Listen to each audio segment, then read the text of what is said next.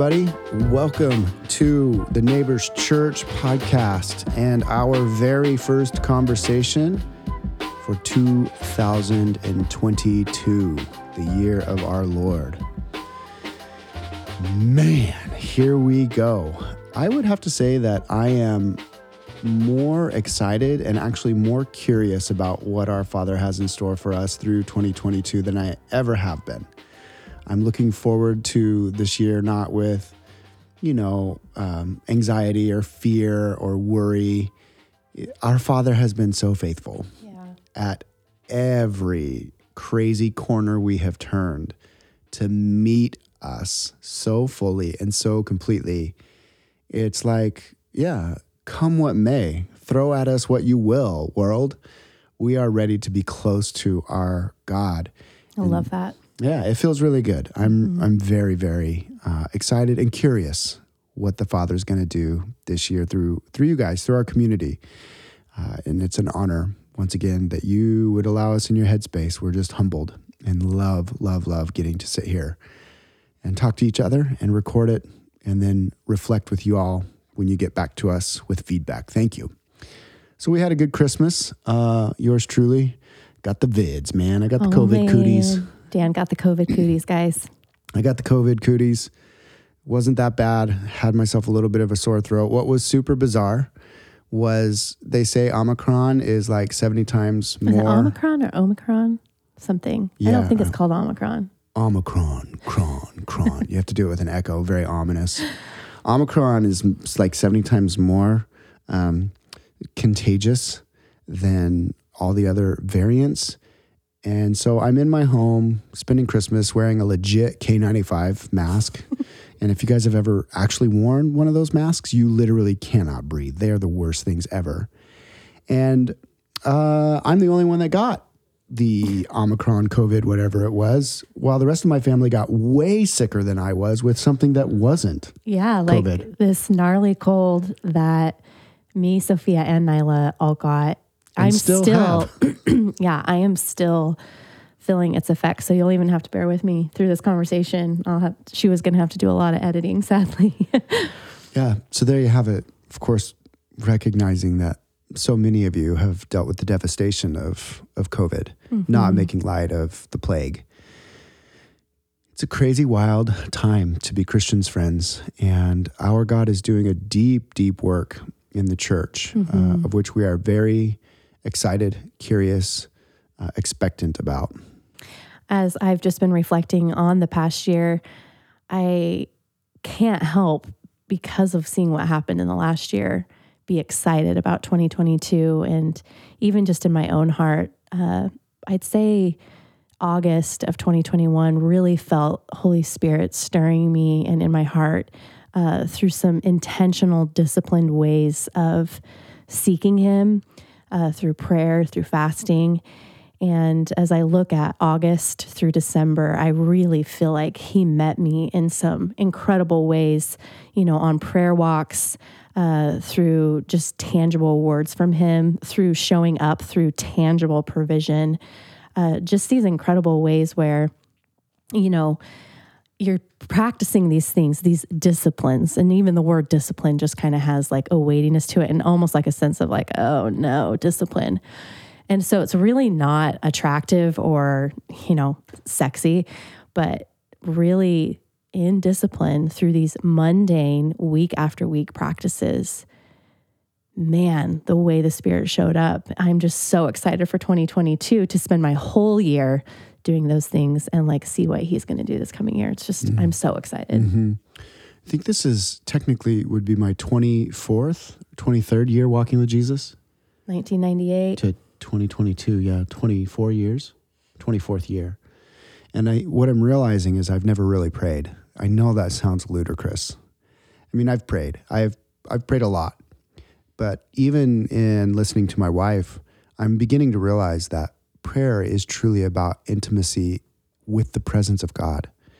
And there is something that has come alive in me again and that I truly believe prayer is an intimate partnership with God, that my prayers matter, that I may not see the answer to the prayer I pray specifically the way that I determine it should be answered, but I know that I know that I know now after 23, 24 years of praying that when I pray, mountains move in unseen ways and Red Seas part. And our Father has just been faithful to do that. Mm-hmm. 2022 is a, a year for me in just awakened prayer. And so, dear listener, reflect a little bit here in this moment. What's being stirred in you as we approach this next year? What's mm-hmm. what are you looking forward to? What are you anticipating? What have you been trained in? What how has your soul been formed? Because the potter has been at work, no doubt about it. It really is that time of year where, you know, a lot of people resets, um, they reset in goals and they think through their hopes. And that is so awesome. And so we thought we'd open the year by talking about some convictions that we're going to live by through this year. And the word conviction actually means this fixed or firm belief. It's like you have this this feeling in your gut. You are convinced and nothing is going to change it. It's this gravity in your soul conviction. It's this like life that holds you together. Yeah. Yeah. Convictions rather than resolutions. We want to live by some unalterable convictions.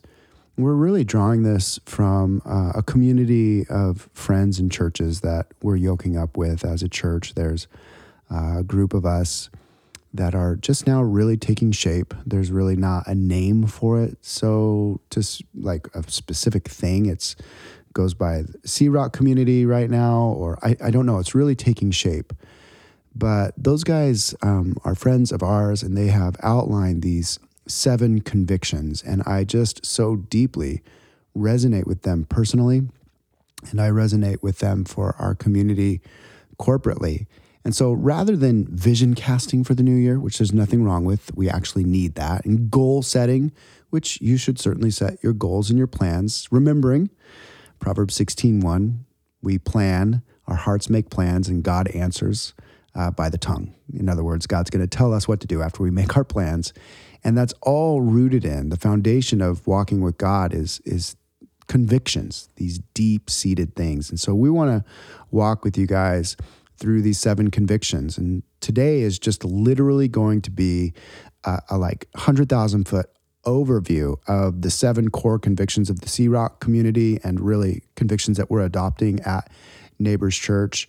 And then over the next six or seven months, five, six, seven months, we release these podcasts, these conversations the first Friday of every month. We're going to explore each of these seven convictions in detail and we're going to lay out practices and how these convictions are carrying us through. So it's just going to be a slow, deep meditation in the foundations of our life for 2022.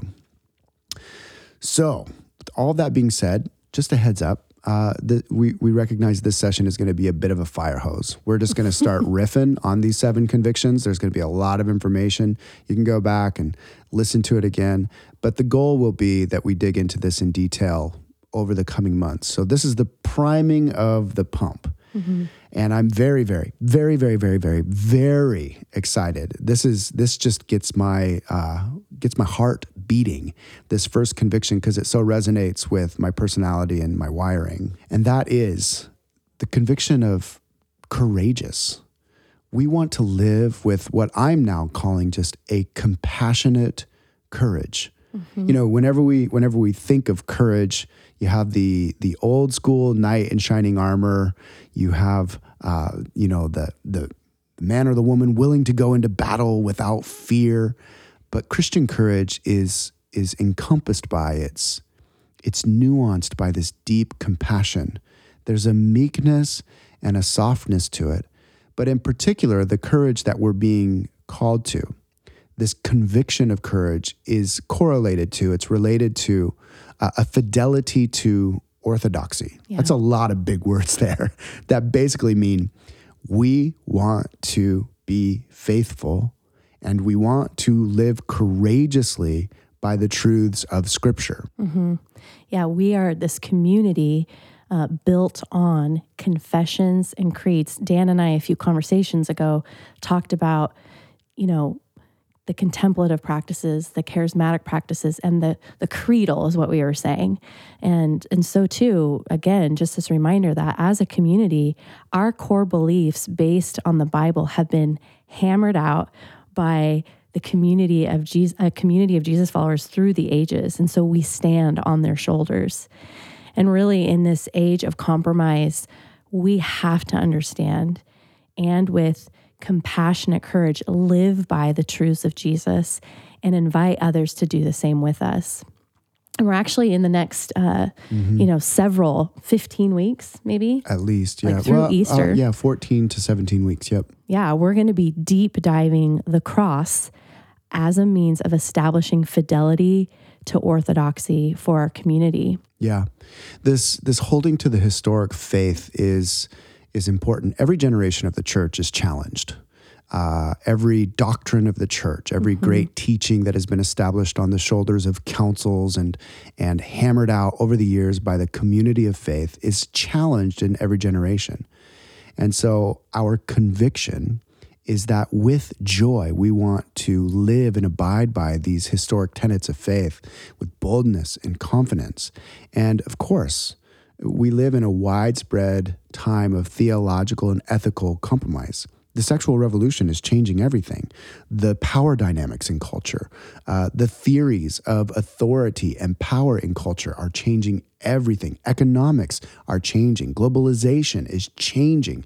But we have this bedrock of the historic faith and orthodoxy and a fidelity that we are convicted we are to abide by in our sexuality, in our money, in our power, in the way that we relate to one another. And so, yes, the back half of John, we're going to spend 15 weeks digging into what is sin, what is evil, who is Satan, what did the cross accomplish for us. All of these things are means of holding to the historic faith with joy. Mm-hmm. Even just a few nights ago we were in the car driving with our kids and we we had this conversation about uh, echo chambers and one of our kids asked us you know well aren't all of us in an echo chamber and My kids are like wicked smart little philosophers. They're always catching me on my heels. i wouldn't say they're little anymore but It's true. but it's true we are all in an echo chamber and so orthodoxy and this commitment to orthodoxy is this this tethering that we have even as we um, are in our in, in our echo chamber our orthodoxy challenges our beliefs and it also helps us to discern false beliefs because we all have blind spots and so there's going to be a lot more um, on this uh, but that's just to kind of prime the pump Yeah. and so really the challenge for for fidelity to ortho to orthodoxy or courageous having courageous faith is we just want to challenge you guys like explore with the spirit and the scriptures where God is calling you to greater courage especially around fidelity to the teachings and the way of Jesus. Um, that might be through your the way you use your money through the way you live your life on mission your sexuality and your identity. Where is the spirit calling you to greater courage uh, the second conviction is charismatic, or this conviction to move in the power of the Spirit. Give me some of that, girl. Preach. It's really embracing the gifts and the ministry of the Spirit uh, to equip the church, one another for fruitful missional engagement. And so we want to be this people of God who manifest his presence so that the world will look on and say, Surely God is among them. Again, it's this idea. Often we pray at our Sunday gatherings in our community groups, Holy Spirit, come. And just uh, as I recently shared, that whole idea of Holy Spirit come is literally saying, Spirit, we want you here. We want you in our lives. We want you in this community. As you're praying, walking down your street, and you say, Holy Spirit, come, you're saying, I want you here on this street, in these homes. As you're in a business, a coffee shop, it's like praying, Holy Spirit, come. You're saying, I want you in this coffee shop. yeah. We're saying, I want you as I listen to this podcast. Mm-hmm. Spirit, right now, commune with my soul. You are the living, breathing God. And if we are going to live compassionately courageous and faithfully abide by the historic tenets of faith in a in a morally and theologically compromised culture, only the Holy Spirit can stir the affections of our heart to love God's word and to love God in such a way. And that's really where I am um, attuning my awareness to what the Spirit is doing in me. A number of weeks ago, I do prayer walks in the morning often. And I was silently walking, asking my father, What, what, Father, for this next year do you want from me? What do you want to do? What are you longing for me, your son, to experience? And it was clear as day. He said, I want you, Dan, to return to your first love. Return to your first love. Yesterday in our community group, uh, one of the prayers, uh, like prophetic prayers that was prayed, was that the whole church would return to their first love. And the reason this correlates to this conviction of living charismatically under the empowerment of the Spirit is in the early days of my Christianity, many of you know my story. I was not raised in the church. I had no Bible background. I didn't even know what the Bible was. I didn't know what church was when I first became a Christian. And I came out of a pretty heavy drinking, kind of experimental drug world.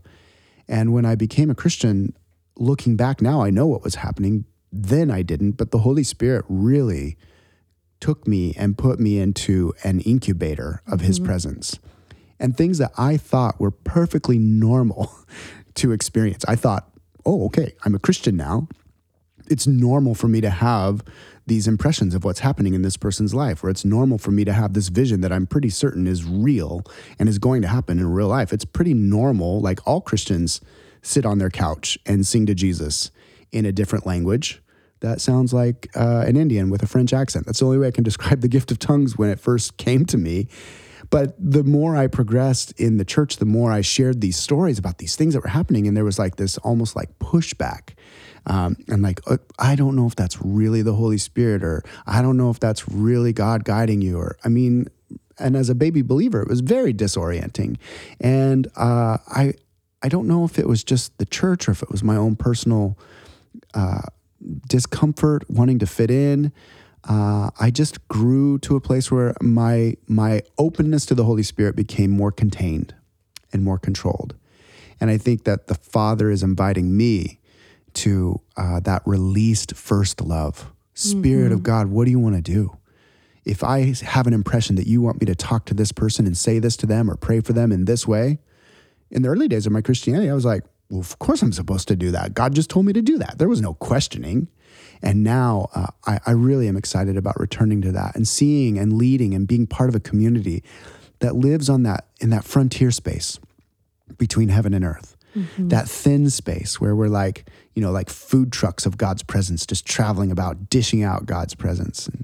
One of the things that I love about this is it's obviously one to create intimacy between us and the Spirit, Father and Son, but also it is for the sake of the world around yeah, us. Is. Like this isn't for we're not just praying for some experience, but we're actually praying for the activity of the Holy Spirit so the world around us would look on and say, "Whoa, God is among them."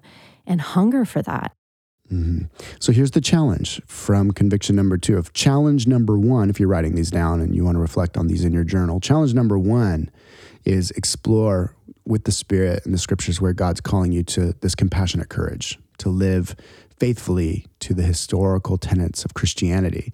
Challenge number two is where might the Holy Spirit, where may God be inviting you to open yourself to risk, to the possibilities of maybe that impression was God's presence? Maybe that moment where a passage leaped off or a word leaped off the page in your Bible reading, maybe the Spirit really is speaking to you maybe that dream you had is more than just the burrito you ate for dinner. Where are you being invited into ever greater intimacy with God the Holy Spirit, guided by the scriptures? Remember fidelity to orthodoxy.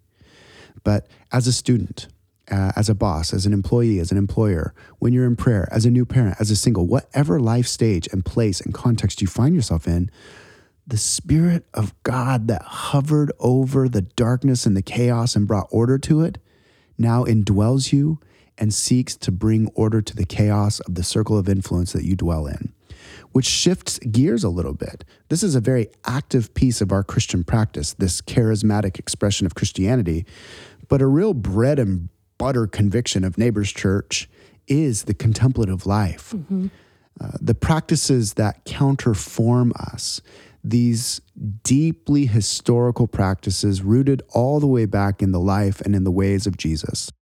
And so, our third conviction that's carrying us through 2022 and really the rest of our life as a church is practicing this, as Scazzero calls it, a slowed down spirituality. In this hyper connected, over busy, and exhausted world, we exist as a counterformed culture. Rest is a state of existence, resting in our God, trusting Him, considering, contemplating. And so we are recovering the ancient practices of weekly Sabbath, of contemplative prayer, living by a rule of life, and aiming to become desert fathers and mothers in the city. I love the idea of neighbors being an urban monastery, and we're praying for an actual building to develop and train urban monks to live their lives. Of course, so much needs to be developed in that statement. And so think of it this way if the charismatic life is Holy Spirit, come, bring your fire, the contemplative life is I see the fire in the beauty of the sun that's warming my face right now, and I recognize it as a signpost of your goodness in the kingdom to come. Mm-hmm. If the charismatic life is give me this courage to to boldly declare the goodness of God and love people way out there on the edge, the contemplative life is I see deeply within myself a settled resolve to be one with my God as a signpost of the intimate union that I already have with Him in the Trinity. Here's one of the, the things that we're discovering with the contemplative practices. And I think it's something just to consider yourself is people love to talk about Sabbath. Sabbath is such a great thing to talk about. And I think it actually kind of makes us feel good like, ah, Sabbath. What a great idea. This just sounds so nice. And like silence. Oh man, just to have quiet. We just love that. And even solitude, you know, there's this there's this draw to it and we like to talk about it. But a lot of us aren't actually doing it. We're just talking about it, yeah. but we're not practicing it. And I just think it's important to remember, and maybe this should encourage you, is that these practices are difficult. You know, it's like when you start running, for instance, say you've never been running before and you're like, okay, I'm gonna, I wanna run a half marathon this year. And you're starting those first few weeks of a training program. Those those runs are so hard and your lungs burn and your body doesn't like it and your body's saying, What on earth are you doing? But the more you practice it and the more discipline you have week by week, step by step, the easier it gets. It doesn't mean you're every single time like in this euphoric, incredible place, but it does get easier the more it's practiced. Yeah, I think that's what people run into. At least I did. The longer I've been practicing contemplative practices, awareness and centering prayer and Sabbath, contemplative Christianity is mundane and boring it's literally slowing down to consider the color of a flower. There's not a lot of explosive activity happening when you're mm-hmm. living the contemplative life. And I think that we have this misnomer in our kind of overtherapized self-help culture that ooh if i do this and that i'm going to have these experiential moments well you're still stuck with yourself in the contemplative life and so yeah we have a challenge for you in this as well yeah i would encourage you even just to start to start small like pick one contemplative practice maybe you don't Sabbath yet. And I would tell you, don't try to Sabbath and do solitude and do silence. Just be like, and fast for 40 days. Just start with that Sabbath and say, okay, this year I want to focus on the contemplative practice of Sabbath. Or maybe mm-hmm. for you, you've really got Sabbath down, but you're like, I cannot spend time alone in the quiet. Okay, so maybe start with silence where you're like, hey, I'm going to just this year commit to, you know, 20 minutes a week total mm-hmm. of silence. So maybe you're breaking that up, you know, each day. But whatever it is, like pick one thing and commit to a rigorous, disciplined practice of it. Yeah. So we want to live compassionately courageous this year. We want to live charismatically, empowered by the Holy Spirit. We want to be contemplative. We want to consider the signposts of the kingdom that are already surrounding us in a trillion, trillion ways if we would but slow down and attune our awareness to what is and receive life as a gift.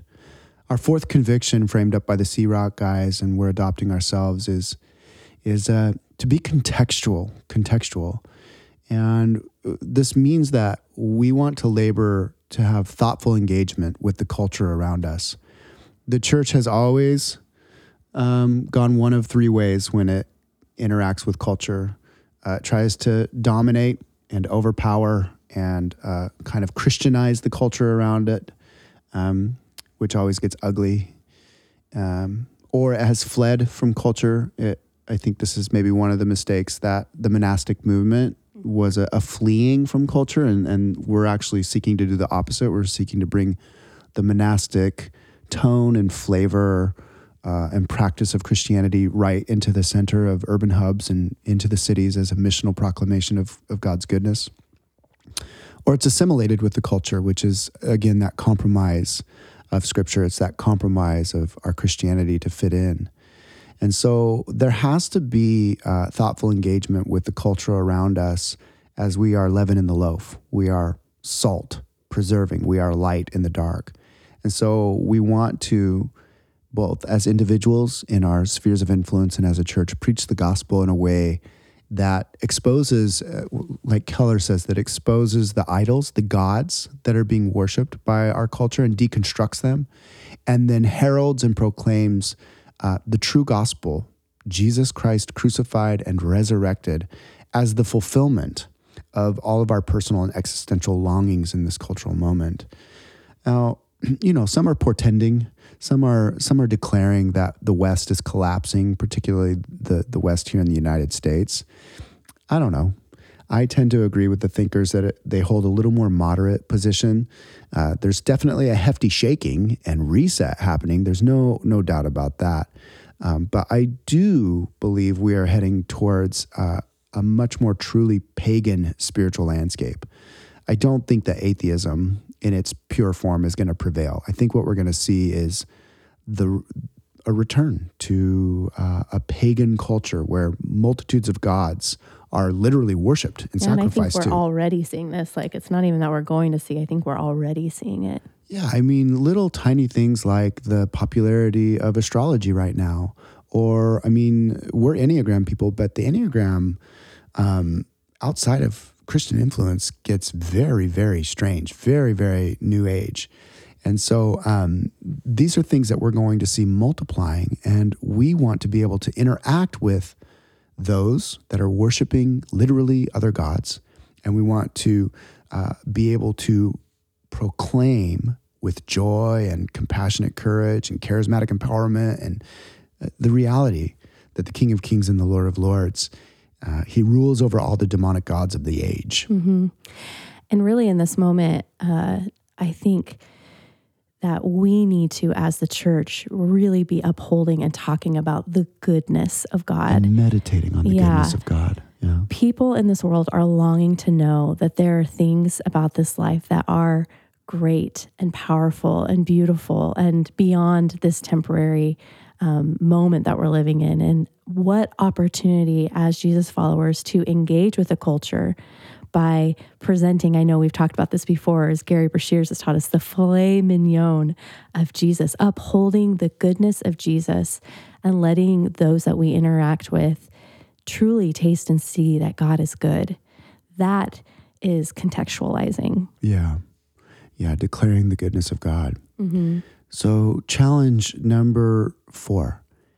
Discern how are you how are you contextualizing jesus uh, to uh, a world that is being robbed and murdered and destroyed by demonic gods by lies? How are you engaging with your circle of influence? And and i, I will say um, we christians and you christians in the workplace particularly have uh, it's challenging friends to be a christian is to be marginalized and misunderstood and we pray fervently for that compassionate courage to carry you through because it is very difficult as an artist, as a student in your workplace. Um, but consider challenges to consider how are you contextualizing the goodness of God in all of his ways and all of his revelation that he's given to you? How are you interacting with the culture within which God has placed you, be that family, friends, school, work? Which leads us to the fifth conviction that we want to abide by this year and for the rest of the life of our church. And that is to contend, uh, to, to cry out. Again, I'm telling you, I, I so resonate with every single one of these convictions because they stir my heart and they actually give permission and release to the wiring that I've been given, which is to be intense. to seek spiritual awakening awakening is this this conviction of contending so we want to pray for an outpouring of the holy spirit that br- brings revival to the church mm-hmm. and this, we want to pray for a spiritual awakening in yeah. the larger culture I mean, it's huge. This is this is everything. I have from day one. It only took me being in the church maybe six months before I was like, man, it doesn't feel like anybody's praying and believes that the Holy Spirit could literally transform the world. And I've gone up and down and all around praying for 20 years now for a massive revival, to see a third great awakening, to see another Jesus movement, to see the great revivals that we've seen in history break up the ground again. And we are seeing a groundswell. And what I love is it's being seen in these prayer awakenings in my own personal life, in our church, in the churches that we're a part of. These the people of God are beginning to pray again. And if we really want this this outpouring of the Spirit, again, it comes back to what we were talking about earlier, like the word discipline and the contemplative practices. Again, it takes work. Even that word contending, contending literally means to struggle in opposition to mm. strive in rivalry, compete, to strive in debate, dispute earnestly, mm-hmm. to assert or maintain earnestly. Mm-hmm. I mean, all of those words have a level of effort in getting after it. And so, you know, Dan, I know, has mentioned about like being in a coffee shop and you know, he has his mask on and he's just full on contending and praying for that coffee shop and getting after it. And no one actually knows because yeah. he has his mask on. Thank God for masks because that would look super weird. but we are each of us being called to contend, to do the hard work of praying for this spiritual awakening in the hearts of those around us. And so, really, the challenge for us is what are we going to contend for yeah. this year in reference to the kingdom of God being manifest through each of our lives and in the life of our community? You know, whatever you're most passionate about is what you're going to pray about the most. Mm-hmm. And if God the Holy Spirit stirs your heart right now in this little segment of this podcast, make it a conviction to pray for personal renewal, familial, like within your family and circle of friends, renewal renewal in your church, like revival, full on, uncontrolled wildfire revival to break out. And uh, society is primed for this moment. The church is primed for this moment. Mm-hmm. And then the sixth conviction is compassion, it's remembering the poor. Mm. We live amongst, I mean, in San Diego, you don't have to go far to see the poor, the marginalized, the overlooked.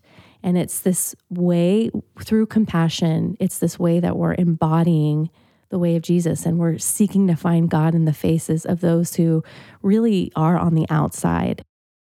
This is where I've just, I'm so grateful for the community of the church. And some churches are so good at emphasizing social justice and caring for the poor, and other churches are so good at evangelism. And this community of churches is trying to strike the tensioned balance between all of these facets of Christianity and this group of churches. There's a number of leaders in it that this is an emphasis of theirs. And I have really, really been challenged. And lately, as I've been reading through the Bible, it's like everywhere I look, the Holy Spirit is just saying over and over and over, I want equality mm-hmm. in my mm-hmm. world. And I'm asking you, Dan, to give something up to create that equality over and over and over. I'm asking you to give up your time, your energy, your money, your love, your relational capacity to create equality in my world. I think what, you know, mentally makes this difficult for people and where, you know, you get overwhelmed is we all recognize there's a massive amount of need out there. But even as we were reflecting on this conversation and just preparing for it, I was just reminded that Jesus said, you know, when you gave me a cup of water, mm-hmm. he's not asking for us to solve all of the poverty issues that we we see in San Diego. He's literally asking each of us to do our part to give the cup of water. You know, even just most concretely, uh, Daphne in our community just created these blessing bags and over Christmas, and we were able as a community to make I think like forty plus blessing bags, and yeah. we can just take these bags and they're filled with goods that the church provided, and just hand them to a person in need, and they're filled with a note, a prayer. Um, this is just a small, concrete way of doing justice and having compassion Challenge number six, then, based on this conviction this year, what is a way that you can care for the least of these in a consistent basis? Mm-hmm. Maybe it's getting the name of that homeless guy that you see on the corner and beginning to pray for the homeless guy and letting him know, I'm, I'm houseless guy. Uh, I am praying for you. I am praying for you daily. And uh, maybe it's consistently serving at a, a food distribution center, something of that nature. It will cost for us to bring equality and justice, those of us who have much, much is required. And so I am earnestly praying through this, and I recognize it is a great weakness in my life. And uh, this is a year for me to consider that and walk in the grace of the Holy Spirit to bring a little tiny infinitesimal bit of equality and justice into this world and let the kingdom take some ground. The final conviction, the seventh conviction, will abide by. And again, this is just another bread and butter piece already, meat and potatoes piece for sure for Neighbors Church is to live communally, to live with a commitment to community, and uh, to live in and with and through category defying relationships. Mm-hmm. And so we are convicted. I am utterly, deeply convicted that deep, loyal, and united friendships that cross the boundaries of race, that cross the boundaries of class, that are not politically aligned necessarily, that aren't gender aligned necessarily. Uh, in this world that is just seeking constantly to polarize and divide humanity based on categories of power, privilege, race, sex, whatever it may be, the church exists as this, this beautiful kaleidoscope of mm-hmm. humans that just don't match the categories.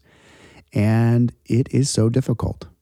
It is so difficult to to live in these category defying relationships that are uncomfortable. People's toes get stepped on. We step on each other's toes. Um, these relationships that really become family take a lot of time. Something that our culture is not accustomed to giving, giving the time that is necessary. And honestly, Satan is bent on destroying the unity of the church. And so, making every effort to maintain the unity of the church is a difficult act of warfare and resistance but it's a conviction, mm-hmm. and we want to abide by it through the rest of this year. So the challenge for this this seventh conviction of of community is really how might you uh, be more deeply committed to your community? Maybe just joining a community for the first time and saying, "All right, come good, bad, sweet, ugly, beautiful. I'm in. Mm-hmm. I'm, I'm not going anywhere." Yeah, how can you live in community in category defining ways this year? That's the challenge. And so, obviously, you know, these seven convictions, this has been a, a fire hose. Uh, we'd again encourage you maybe just to pick one area, you know, eating the elephant one bite at a time. But the point is to move forward. And actually, if you really consider these seven convictions, all of them intersect. Mm-hmm. And so I could easily see how you just start focusing on one, how much that's going to bleed into another conviction. And, you know, before you know it, you're living your life really based um, on these convictions uh, in the Word, in community, loving the world around us, filled with the Holy Spirit, empowered by Him to really bring His kingdom come uh, to your circle of influence. Let's kill it there, honey. That's a beautiful conclusion. I love that. Um, it's going to be a great year, loved one. I want you to hear that, and I want you to believe that. War torn, ragged, disoriented, confused by this past couple years, I'm not promising you clarity. And I'm not saying that everything now is going to uh, blue sky clear, become obvious and easy. That's just not the way it is in a broken world. What is true is that God has called you into union with Him and union with His people. And a love that you cannot even imagine is so utterly focused upon you. And so, be blessed as we make this journey together. These seven convictions, may they carry you. Shalom.